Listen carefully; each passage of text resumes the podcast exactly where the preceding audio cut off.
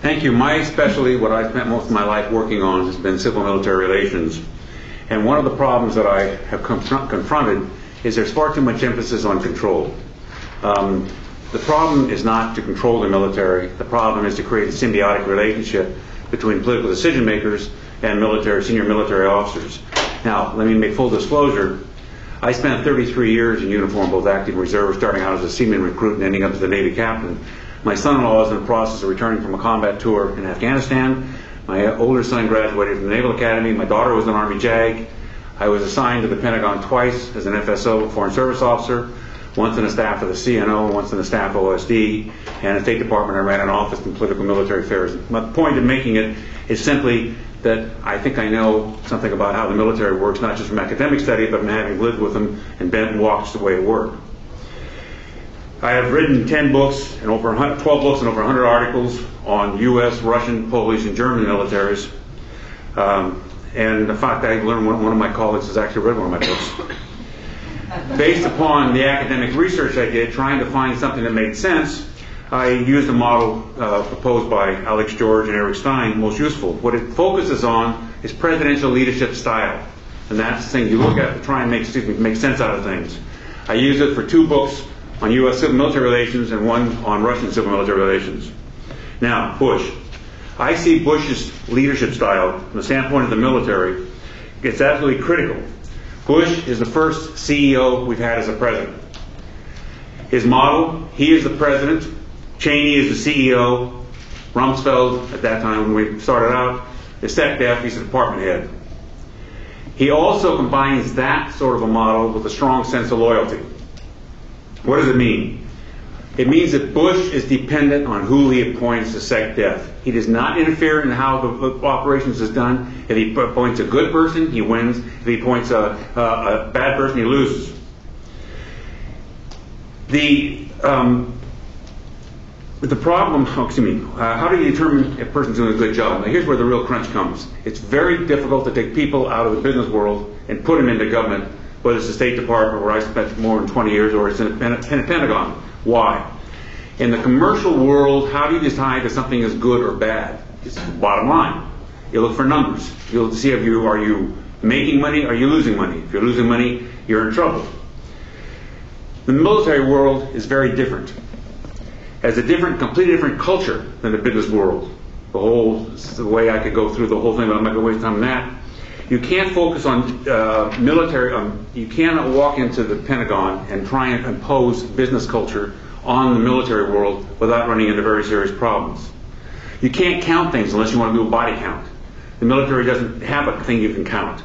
It's especially different when you're dealing with something with counterinsurgency. Are you winning? Or are you losing? It's very hard to tell if you want what you want to do is re- reduce everything to numbers. The problem that we have in, in, the military is it's very difficult if you bring a SecDef in who's coming from the security, from the business world, from re, uh, managing Searle Corporation, and put that person into the uh, military world, and then he tries to reorganize things from where he came from. Conflict, let me make it clear, is inevitable in the relationship between people in uniform and civilians. Resources, whether you use force or don't use force. I'm not suggesting the conflict is bad. In fact, this system is set up all over the place to, to encourage conflict. It is an integral part of the American political system. And the military accepts civilian leadership, expects it, and wants it. The problem is that when you violate military con- uh, uh, culture, and you can do that, and it's, it's, if you're the senior civilian, you will acerbate conflict. The single point is that in terms of Rumsfeld, is he ignored military culture. Indeed, he had disdain for the majority of the military and had a very antagonistic relationship with them. Gates, who we'll come to later on, respected military culture and has the military working with him. It is reminiscent of something the late political scientist Richard Neustadt said, presidential power is a power of persuasion. You can order somebody in uniform to do whatever you want them to do, and they'll do it. There is a difference if they do it thinking that they're part of the team, thinking that it's part of something that they uh, want to do, that it makes sense to do it, or if you're just simply ordering them to do it simply because you, and if you don't have respect for them. The, more, the bottom line of all the things that I have found studying both the Russian, American, uh, German, and Polish militaries, the key uh, point is Do you respect them? If you respect them, what that means is you listen to what they have to say, and once you hear what they say, you make a decision. It may go their way, it may not go their way, but that's absolutely critical. Let me some examples, examples of, of Rumsfeld. He, he basically ran the place as his own fiefdom. He appointed a man called Douglas Feith, and I would not, I can't use the comments that that uh, Tommy Frank said. He's the blank, uh, stupidest guy on the face of the earth.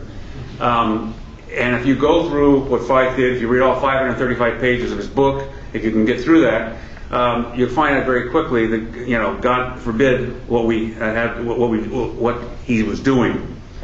And in fact, I think the best comment I've found on the Rumsfeld administration and Feith came from a Russian general. The Alexander Lebed, some of you remember him. If a lion stands at the head of an army of lions, victory is assured. If a lion stands at the head of an army of asses, the chances are 50-50. But if an ass stands at the head of, the arm, of an army of lions, you can call it quits. Here's some examples of what I mean. The 1986 uh, uh, uh, law that was passed by Congress um, basically said that the Goldwater, Goldwater Nichols I'm thinking of, I'm sorry, is that the chairman of the Joint Chiefs is the president and the Secretary of Defense's senior military advisor. Rumsfeld went to, uh, to Hugh Shelton, who was uh, chief uh, chairman at that point, and he said, "I don't want you talking to the president unless you first clear everything with me." And Shelton said, "Lots of luck. It's not going to happen. I've got the 1986 uh, Goldwater Nichols Act. And that's exactly what I will do. If I have something to say to the president, I will say it to the president. He waited him out, and what happened? He put in Dick Myers, who graduated from Kansas State, and Dick Myers was a much was appointed for two reasons. He was high tech, which is what Rumsfeld liked, and also because it was very clear he was not going to stand up to the chairman, uh, to the to the uh, Secretary of Defense. Then two, General Shinseki. I must say that the book I wrote, I dedicated to Shinseki. I've never met, met the man. He humiliated him for telling Congress what he thought.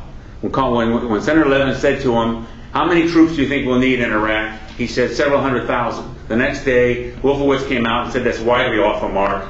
And then Rumsfeld leaked the, the information that, uh, well, who, who his successor was going to be 14 months before he finished, trying to force him to leave the military. Shinseki didn't.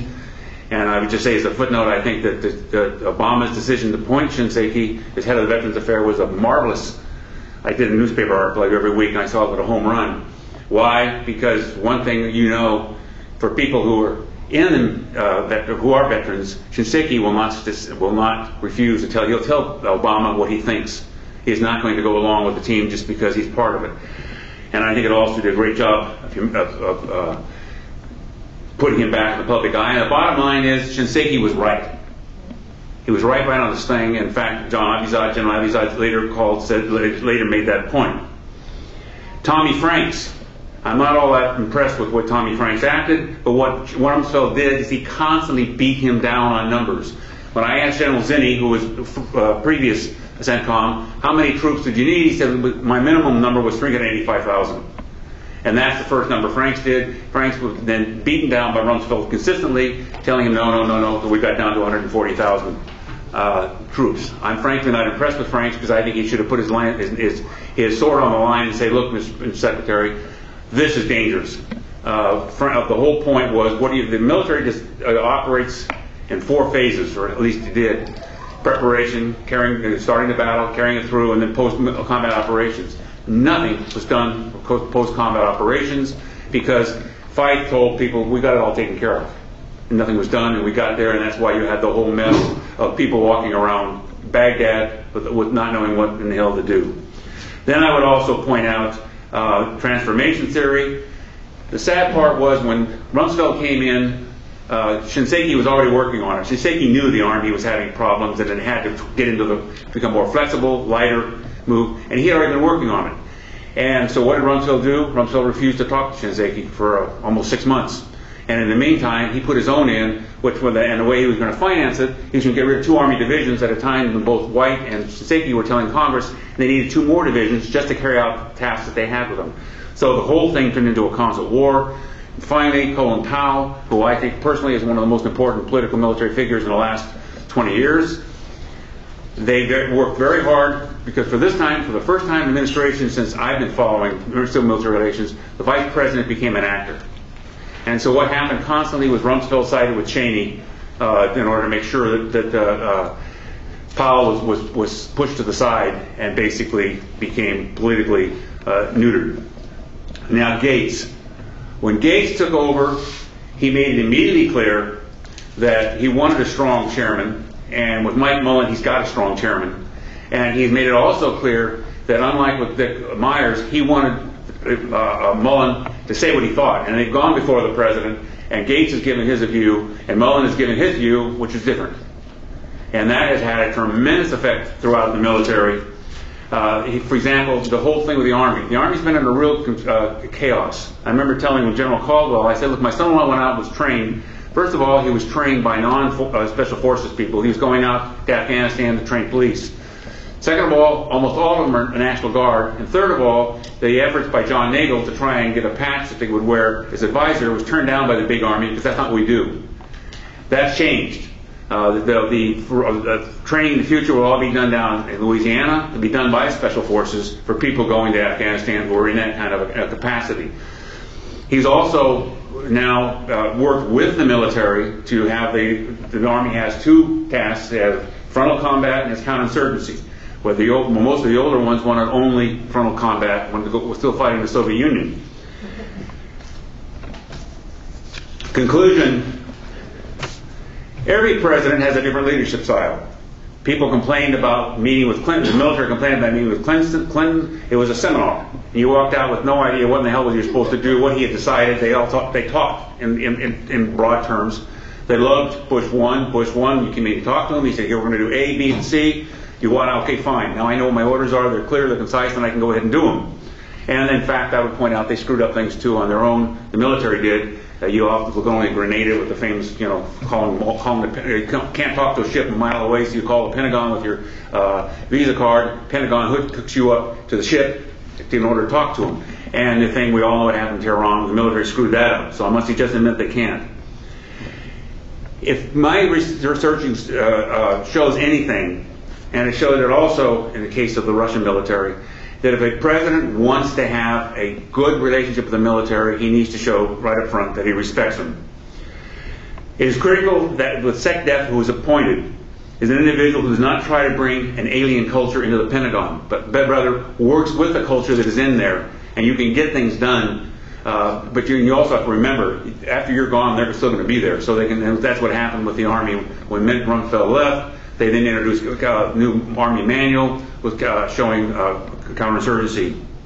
The civilians should be and must be in charge, but it is pretty critical that the president and the SecDef understand the nature of the military relationship, military culture, if they hope to maximize the positive aspects of the relationship.